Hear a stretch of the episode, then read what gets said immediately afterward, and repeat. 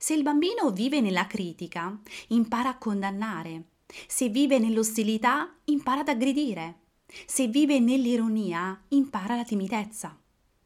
Ma se vive nell'approvazione, impara ad accettarsi.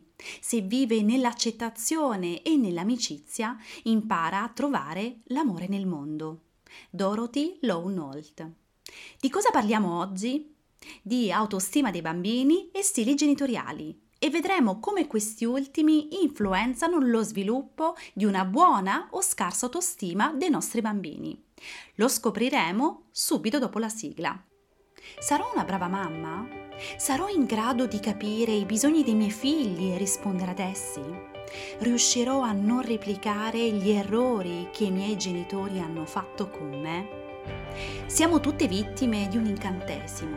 Ci siamo addormentate e stiamo aspettando che arrivi il principe azzurro a salvarci. Ma non arriverà alcun principe azzurro, perché il principe azzurro non esiste.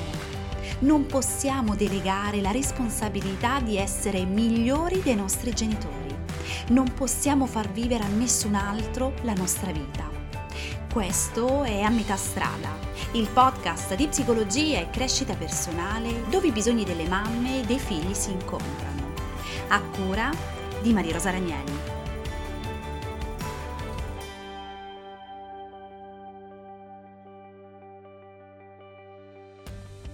Buongiorno e benvenuta in questa quinta puntata di questo podcast a metà strada, dove i bisogni delle mamme e dei figli si incontrano. Io sono Maria Rosa Ranieli, sono una psicologa e sono anche mamma e ho già aiutato decine di mamme a ritrovare la gioia di entrare in connessione con i propri figli, la complicità con il marito e il tempo per se stesse.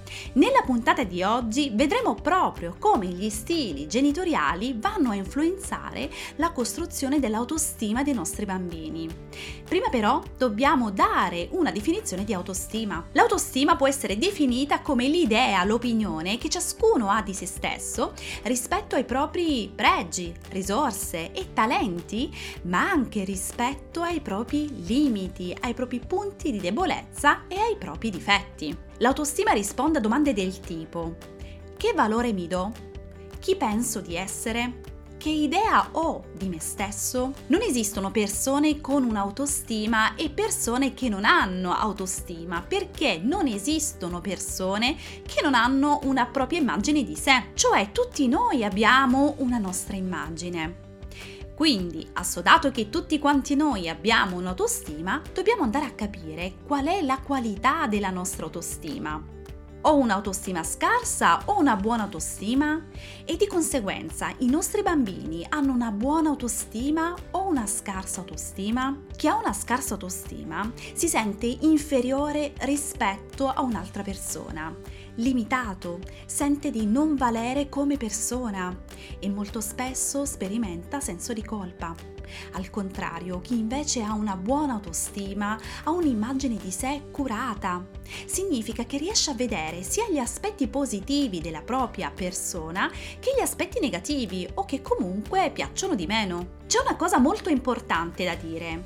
In realtà la scarsa autostima si esplicita in due modi differenti. Nella sottovalutazione di sé, ovvero la persona che ha una scarsa autostima tende a sottovalutare gli aspetti positivi, le risorse, i punti di forza e a vedere solo gli aspetti negativi, i punti di debolezza e i limiti ma si parla anche di scarsa autostima nella sopravvalutazione di sé, ovvero in questi casi la persona tende a vedere e a sottolineare solo gli aspetti positivi del sé e quindi solo le risorse, i punti di forza e le proprie abilità e a sottovalutare e a non vedere invece i propri punti di debolezza, limiti e difetti. Ovviamente alla base di una scarsa autostima c'è sempre una ferita che riguarda proprio come si è sentita quella persona nelle varie relazioni significative.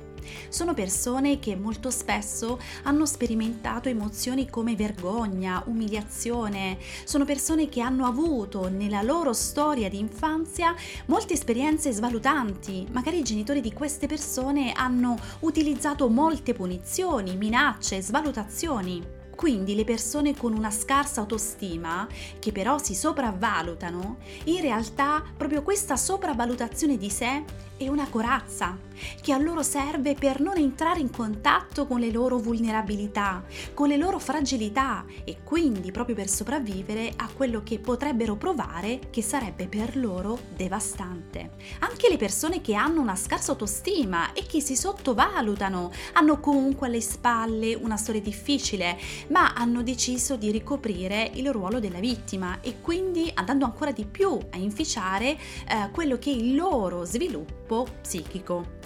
Ma parlando di bambini, come si forma la loro autostima? Perché l'argomento di oggi è proprio questo, capire prima di tutto come si forma l'autostima e poi parlare anche della correlazione che esiste tra la loro autostima e gli stili genitoriali. L'autostima si forma dal contatto con l'altro.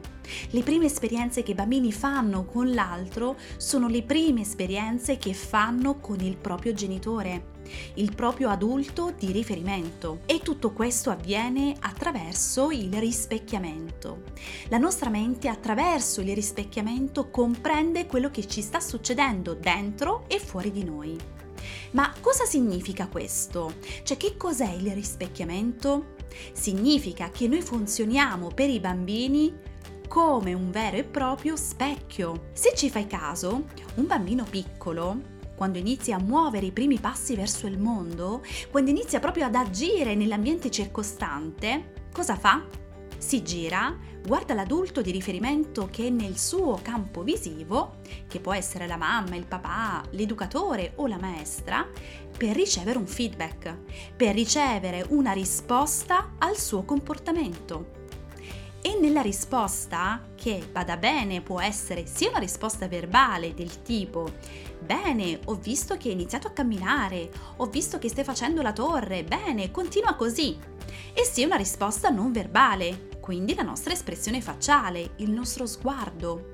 È uno sguardo che dice al bambino Vai, continua così, sono orgogliosa di te oppure uno sguardo minaccioso? Tutti questi comportamenti, tutti questi messaggi vanno a strutturare quella che è l'autostima dei nostri bambini, quella che è l'immagine che loro si costruiscono rispetto alla persona che sono. Hai capito bene? Rispetto alla persona che sono, non rispetto a quello che fanno. Quindi diventeranno delle persone che si sentono amate dai propri adulti di riferimento e quindi sentono che sono degne di amare e quindi sentono che sono degne di amore. Si percepiscono come persone di valore, che hanno un valore intrinseco in quanto persone. Al contrario, se ricevono messaggi minacciosi, sguardi di non approvazione, ma di rimprovero, valutazioni, giudizi di valore, quindi giudizi sulla persona, si costruiscono un'immagine di sé, di persona, che non è degna di essere amata, che non vale come persona perché si comporta sempre male. Ebbene sì, abbiamo una profonda influenza sui nostri bambini. Noi possiamo determinare nei nostri bambini lo sviluppo di una buona autostima o al contrario di una scarsa autostima. Ma c'è un aspetto positivo in tutto questo. E sì, c'è un aspetto positivo. L'autostima non è statica, ma è qualcosa di dinamico che si costruisce nel corso della nostra esistenza e quindi nel corso anche della vita dei nostri bambini, dell'esperienza con gli altri. Questo significa che noi possiamo consapevolmente aiutare i nostri bambini a sviluppare una buona stima di sé. E qui rientrano gli stili genitoriali, quindi adesso vedremo come gli stili genitoriali vanno a influenzare l'autostima. Prima di procedere però è importante che tu sappia che non esiste una sola autostima, ma in realtà l'autostima è multifattoriale, ovvero è composta da diversi fattori che vanno a formare poi la nostra immagine. Nei bambini gli ambiti in cui si forma la stima di sé sono le relazioni che intrattengono con i propri genitori, quindi all'interno della famiglia, dai tre anni in su la relazione tra pari, Sopra i 6 anni è molto importante anche l'aspetto fisico, quindi come il bambino si percepisce e percepisce il suo corpo. Verso i 6 anni, un altro ambito importante nel quale va a costruire ehm, la stima di sé sono per esempio i vari sport che pratica, il rendimento scolastico e la gestione delle emozioni. Noi oggi ci focalizzeremo proprio sulle relazioni familiari, in particolare sullo stile genitoriale. Partiamo dallo stile genitoriale lassista, permissivo o indulgente.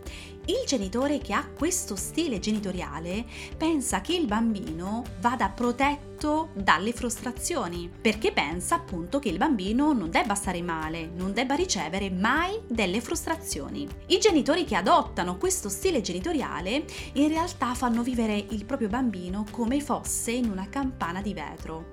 E qual è il messaggio che mandano? Non mi fido delle tue capacità non sei un bambino in grado di potersi sperimentare. In realtà le cadute e gli errori servono per dare l'opportunità ai nostri bambini di potersi sentire capaci e di poter allenare la loro resilienza. Non ricordo chi l'ha detto, ma uh, ricordo il concetto che è più o meno uh, così, mm? vado un po' a memoria. Le favole insegnano ai bambini non tanto che i mostri esistono, perché quello lo sanno già, ma che si possono sconfiggere. E se noi togliamo loro questa grande possibilità, questa grande opportunità, quale effetto provocheremo in loro? Cresceremo bambini insicuri, paurosi, bambini con una bassa autostima. Ovviamente è importante dosare le frustrazioni. Non è funzionale, ad esempio, proporre delle attività o mh, mm, dei compiti che sono troppo elevati per il bambino. A tal proposito, la professoressa Daniela Lucangeli parla di differenziali di sviluppo e lei dice che il differenziale di sviluppo siamo noi genitori, sono anche gli educatori. Lei definisce proprio il differenziale di sviluppo come la differenza tra quello che il bambino sa fare da solo e quello che sa fare solo se aiutato dall'adulto. Lei dice dovete aiutarlo a prendere consapevolezza che quel bambino ha un giudizio troppo severo che non gli consente di far venire fuori la sua parte migliore. E continua quel giudizio va combattuto attraverso il differenziale di sviluppo, aiutando il bambino a vedere quello che lui non vede, non dicendoglielo, ma facendoglielo sentire. I genitori con uno stile trascurante e indifferente sono molto focalizzati sul prodotto, quindi sull'esterno, piuttosto che sul processo, ovvero sull'interno. Cosa significa questo? Significa che è un genitore molto focalizzato sulla competizione, sul successo, non nell'accezione però di far succedere le cose, ma di vincere a tutti i costi, di essere sempre il migliore, di essere sempre il campione. Sono questi i messaggi che questo tipo di genitore manda al proprio figlio. Ovviamente tutto questo mette in difficoltà il bambino perché non viene sottolineato l'impegno, il processo processo appunto quanto solo il risultato. E ovviamente nel momento in cui non è lui il campione e quindi non è lui a vincere tutte le competizioni ed essere sempre il migliore, il fallimento è intollerabile e lui come persona si sente di non valere nulla. Lo stile autoritario è improntato proprio eh, ad educare il bambino a comportarsi in un modo incontestabile, nella convinzione che proprio puntando alla perfezione che questo lo proteggerà dalle critiche e dalle delusioni. In realtà qui c'è proprio una fusione tra il genitore e il bambino, perché ovviamente se il bambino viene criticato, il genitore autoritario pensa che lui come genitore non vada bene, perché il suo valore come genitore è dato dal comportamento sempre perfetto del bambino. Quindi il bambino viene educato a fare il bravo bambino, a compiacere sempre gli altri, a non dispiacere mai nessuno e a comportarsi appunto sempre come gli altri si aspettano che lui si comporti. Ti ricorda qualcosa questo? Ne avevamo già parlato, eh, mi sa, nella puntata 0. Stiamo parlando proprio di quello che Winnicott definisce falso sé. Io mi allontano dal mio vero sé, da quelli che sono i miei bisogni, le mie aspettative, le mie richieste e divento il bambino che gli altri si aspettano da me. Come puoi immaginare, questo va a intaccare proprio il nucleo profondo, che è la stima di sé, e ovviamente questo bambino ha una bassissima autostima.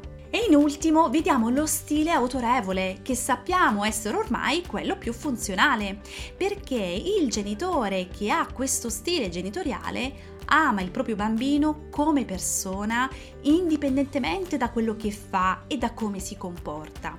Questo significa che il genitore sostiene il proprio bambino, si comporta come differenziale di sviluppo e quindi lo aiuta ad andare oltre quello che lui sa già fare, a capire quali comportamenti vanno bene e perché e lo aiuta anche ad assumersi la responsabilità dei propri comportamenti, senza mai intaccare il suo vero valore come persona. I bambini che crescono con uno stile genitoriale autorevole sono bambini con una buona autostima, perché sanno quali sono le loro risorse, i loro punti di forza, ma riconoscono anche i loro limiti, i loro difetti e quindi si riconoscono come un tutto integrato.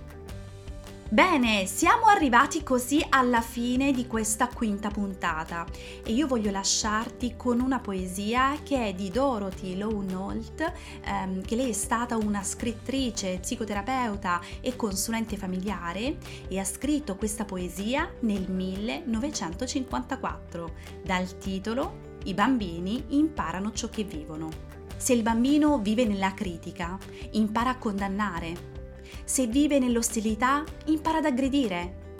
Se vive nell'ironia, impara la timidezza. Se vive nella vergogna, impara a sentirsi colpevole. Se vive nella tolleranza, impara ad essere paziente. Se vive nell'incoraggiamento, impara la fiducia.